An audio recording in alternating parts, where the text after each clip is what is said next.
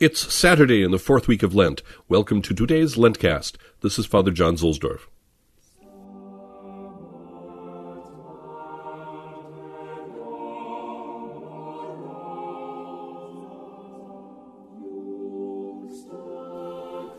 We continue our spiritual pilgrimage to the Roman stations by gathering first at St. Angelus in Piscibus, or Sant'Angelo in Pescheria.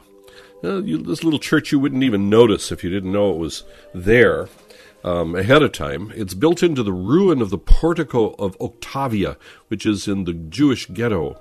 And the area of Rome that we're in right now is called the Rione Sant'Angelo after this church, which is entrusted to the clerics regular minor, not to be confused with the minims established by St. Francis of Paola, whose feast it is today and whom we commemorate in Mass.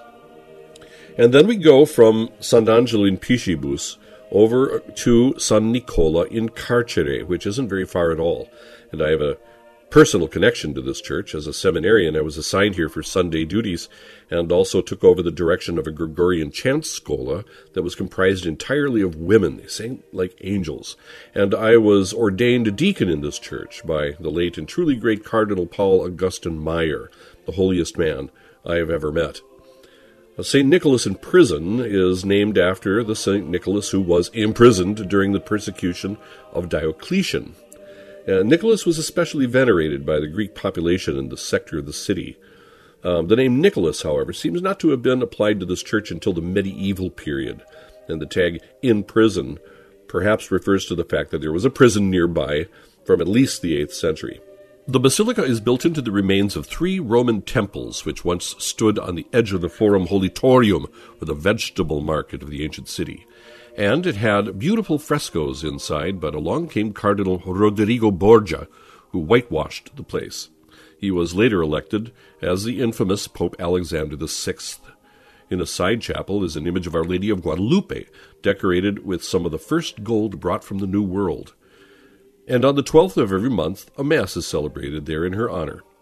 There is preserved here a fragment of the cloak of the centurion Longinus, stayed, stained with the Lord's blood, and St. Gaspar del Bufalo founded the Confraternity of the Precious Blood here in 1808. I'm very happy to have a first class relic of that great Roman saint.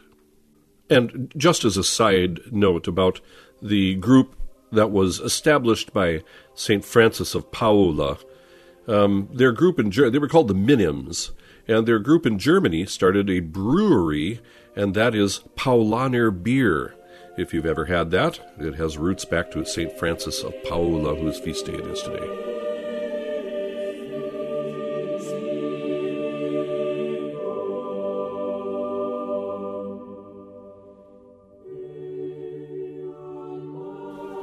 From The Catholic Mass Steps to Restore the Centrality of God in the Liturgy by Bishop Athanasius Schneider. The essential dimension of prayer consists in personal contact with God. Regarding personal prayer, our Lord says in the Gospel, But when you pray, go into your room and shut the door, and pray to your Father who is in secret. Therefore, even public worship must be able to integrate this dimension, that of prayer of the heart one must always know how to pray in one's heart, even when one is in the midst of many other people. Prayer of the heart is important precisely in order to avoid what our Lord warned of in the Gospel of Mark. Well did Isaiah prophesy of you hypocrites, as it is written, This people honors me with their lips, but their heart is far from me. In vain do they worship me, teaching as doctrines the precepts of men. This is a very important point. Jesus.